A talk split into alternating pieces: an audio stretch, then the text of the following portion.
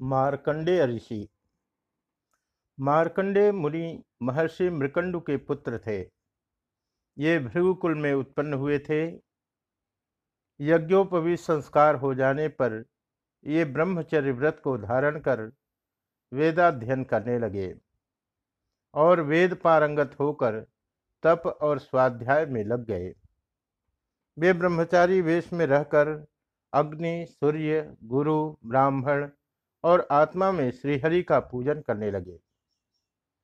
वे प्रातःकाल और सायंकाल भीख मांग कर लाते और गुरु को अर्पण करते और गुरु की आज्ञा मिलने पर मौन होकर एक समय भोजन करते।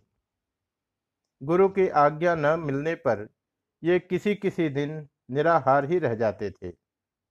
इस प्रकार मार्कंडे मुनि ने दस करोड़ वर्ष पर्यंत श्री हरि की आराधना करके दुर्जय काल को भी जीत लिया। उनके इस प्रकार मृत्यु को जीत लेने पर ब्रह्मा, शिव, भृगु, दक्ष और नारदादि को बड़ा आश्चर्य हुआ।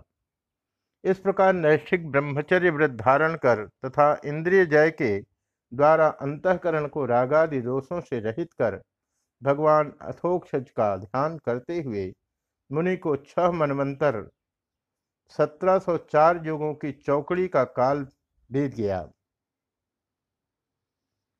वैवस्वत नामक सातवें मनवंतर में, इस मनवंतर में के पुरंदर नामक इंद्र ने इस भय से कि ये कहीं मेरे पद को न छीन ले, इनके तप में विघ्न करने का निश्चय किया।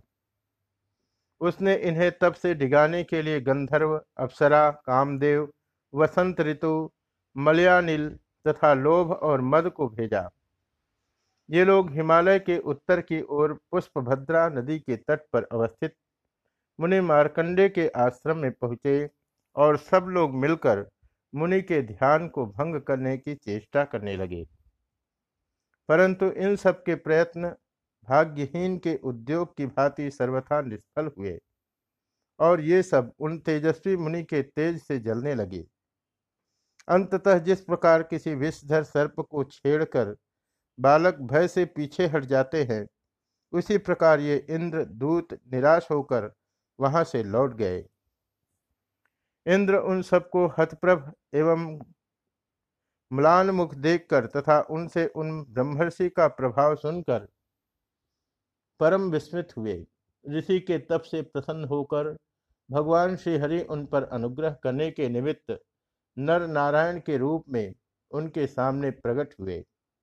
उन तपोमूर्ति ऋषि प्रवरों को देखते ही मुनि उनके चरणों में लौट गए और उनकी स्तुति करने लगे।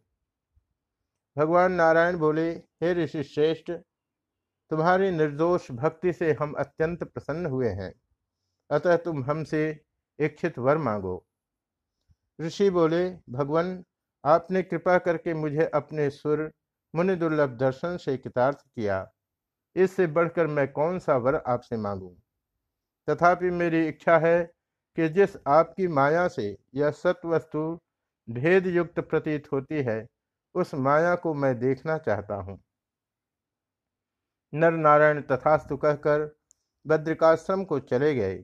इधर ऋषि यह सोचते हुए कि उस माया का दर्शन मुझे कब होगा, अपने आश्रम में ही रहकर अग्नि, सूर्य, चंद्रमा जल, भूमि, वायु, आकाश और आत्मा में तथा अन्यत्र सब जगह सर्वव्यापी श्रीहरि का ध्यान करते हुए मानसिक उपचारों से उनका पूजन करने लगे। सायंकाल का समय है, मुनि नदी तट पर संध्या कर रहे हैं। इतने में वे क्या देखते हैं कि अकस्मात वायु बड़े ज़ोर से चलने लगा। उस प्रचंड वायु के साथ ही आकाश में भयानक मेघ घुमड़ आए और उनमें बिजली की चमक के साथ कड़कड़ाहट का शब्द होने लगा। देखते देखते मूसलाधार वृष्टि हुई, शुरू हो गई।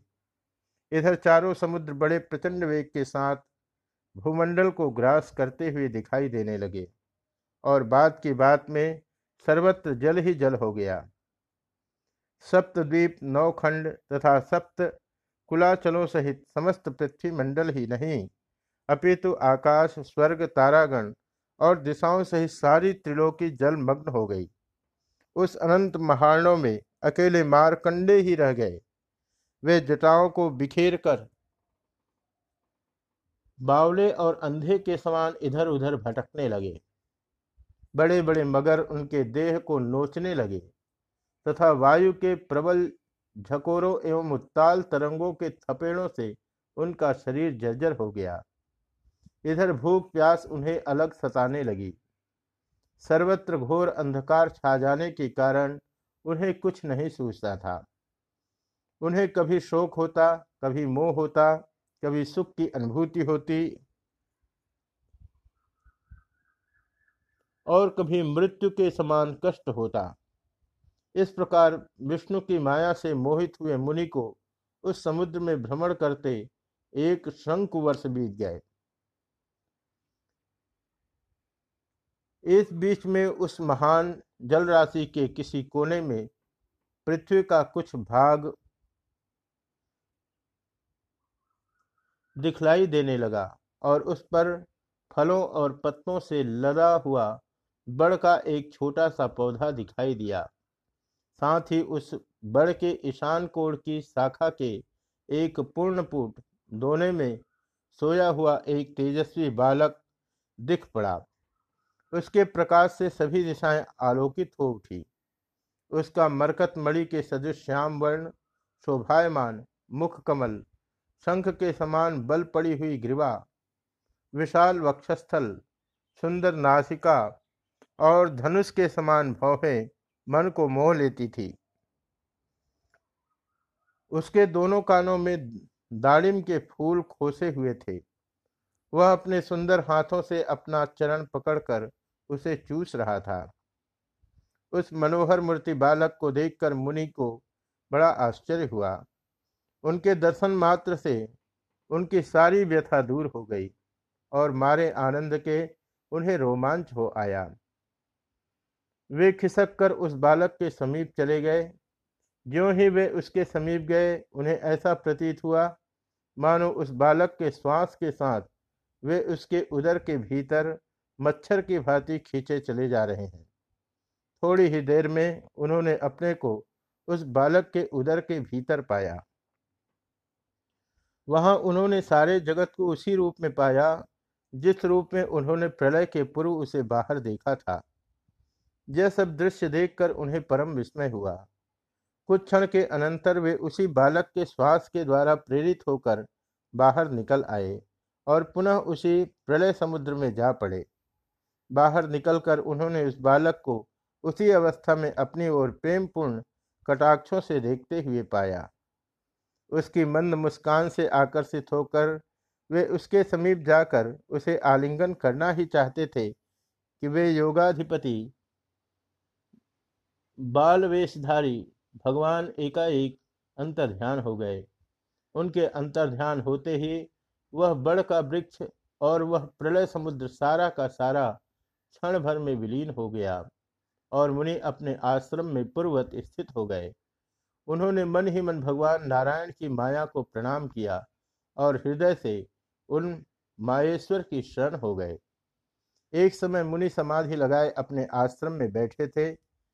इतने में देवाधिदेव भगवान शंकर जगत जननी पार्वती के साथ नंदी पर सवार होकर आकाश मार्ग से उधर की ओर निकले। मुनि को शांत भाव से बैठे देखकर पार्वती जी भगवान शंकर से बोली, भगवान, ये कोई महातपस्वी मुनि मालूम होते हैं। इन्हें सिद्धि प्रदान कीजिए, क्योंकि सारी तपस्याओं को सिद्ध करने वाले आप ही हैं। शंकर बोले, हे पार्वती, ये मार्कंडे मुनि भगवान पुरुषोत्तम के बड़े भक्त हैं। अतएव ये तप के द्वारा कोई सिद्धि नहीं चाहते। अधिक क्या कहें, इन्हें मोक्ष की भी परवाह नहीं है। फिर सांसारिक सुखों की तो बात ही क्या है? तथापि हे पार्वती, हम चलकर थोड़ी देर उनसे वार्तालाप करें, क्योंकि साधु समागम से बढ़कर संसार में कोई लाभ नहीं है। यह कहकर जगन नियंता भगवान शंकर मुनि के समीप गए। किंतु मुनि की वृत्तियाँ ब्रह्म में लीन होने के कारण उनका बाह्य ज्ञान लुप्त हो गया था। अतः उन्हें जगत दात्मा शिव पार्वती के आने का पता नहीं लगा। यह देखकर भगवान शंकर अपनी योग माया के प्रभाव से मुनि के हृदय गुहा में प्रविष्ट हो गए। मुनि ने देखा कि उनके हृदय में एकाएक एक पीली जटाओं वाली त्रिशूल, धनुष, बाण तथा ढाल तलवार से सुसज्जित शरीर में व्याघ्य चर्म लपेटे रुद्राक्ष माला डमरू, नरक नरकपाल और फरसा धारण किए तीन नेत्र और दस भुजाओं वाली मूर्ति प्रकट हो गई। इस विकराल मूर्ति को हृदय स्थित देखकर मुनि को बड़ा आश्चर्य हुआ और इसी आश्चर्य में उनकी समाधि टूट गई। मुनि ने आँख खोलकर देखा तो सामने भगवान रुद्र पार्वती सहित अपने गणों को साथ लिए खड़े हैं। मुनि ने उन्हें साष्टांग प्रणाम किया और पार्वती सहित उनकी भक्तिपूर्वक पूजा की। उनकी पूजा से प्रसन्न होकर भगवान शंकर बोले, हे मुने, हम तुम्हारी भक्ति से बहुत प्रसन्न हैं। अतः हमसे इच्छित वर मांगो। ब्रह्मा, विष्णु और मैं तीनों ही वर देने वालों में श्रेष्ठ हैं। तुम्हारी तरह जो लोग हम तीनों की समान भाव से भक्ति करते हैं तथा जो शांत, निसंग, निर्वैर, प्राणी मात्र के प्रति दया करने वाले और सर्वत्र समदृष्टि रखने वाले हैं, उनके इंद्रादि लोकपाल ही नहीं, अपितु हम तीनों भी वंदना करके, वंदना और सेवा पूजन करते हैं। क्योंकि आप लोग हम तीनों में, अपने में तथा जगत के अन्य प्राणियों में अणुमात्र भी भेद नहीं देखते। अतएव हम लोग आप जैसे ब्राह्मणों का भजन किया करते हैं। तीर्थ और देवता तो चिरकाल पर्यंत सेवा करने पर फल देते हैं। किंतु आप जैसे साधु पुरुष तो दर्शन मात्र से ही कितार्थ कर देते हैं। जो तुम्हारी भांति चित्त को एकाग्र करके तप स्वाध्याय और संयम में रत रहते हैं। उन ब्राह्मणों को हम सदा नमस्कार किया करते हैं। आप सदस्य महानुभावों के दर्शन अथवा नाम सुनने मात्र से ही महापातकी और चांडाल भी शुद्ध हो जाते हैं।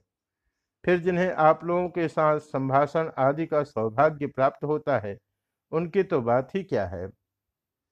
भगवान शंकर के इन वचनों को सुनकर ऋषि गदगद हो गए। वे बोले, भगवान, मैं तो आपके दर्शन मात्र से कितार्थ हो गया और वरदान क्या मांगू? तथापि आपसे मेरी यही प्रार्थना है कि मेरी भगवान अच्युत और उनके भक्तों में तथा आप में अनन्य भक्ति हो। शंकर बोले, हे प्रियवर, तुम्हारी यह अभिलाषा पूर्ण हो। इस कल्प के अंत तक तुम्हारी कीर्ति अटल रहेगी और तुम अजर अमर होकर रहोगे। तुम्हें त्रिकाल विषयक ज्ञान, विज्ञान, वैराग्य और पुराणों का आचार्यत्व प्राप्त होगा। यह कहकर भगवान शंकर वहाँ से चले गए और महामुनि मार्कंडे योग का महान सामर्थ्य तथा भगवान जनार्दन की एकांत भक्ति प्राप्त कर भूलोक में विचरने लगे और अब भी उसी प्रकार विचरते हैं। वे लोक में चिरंजीव के नाम से विख्यात हुए।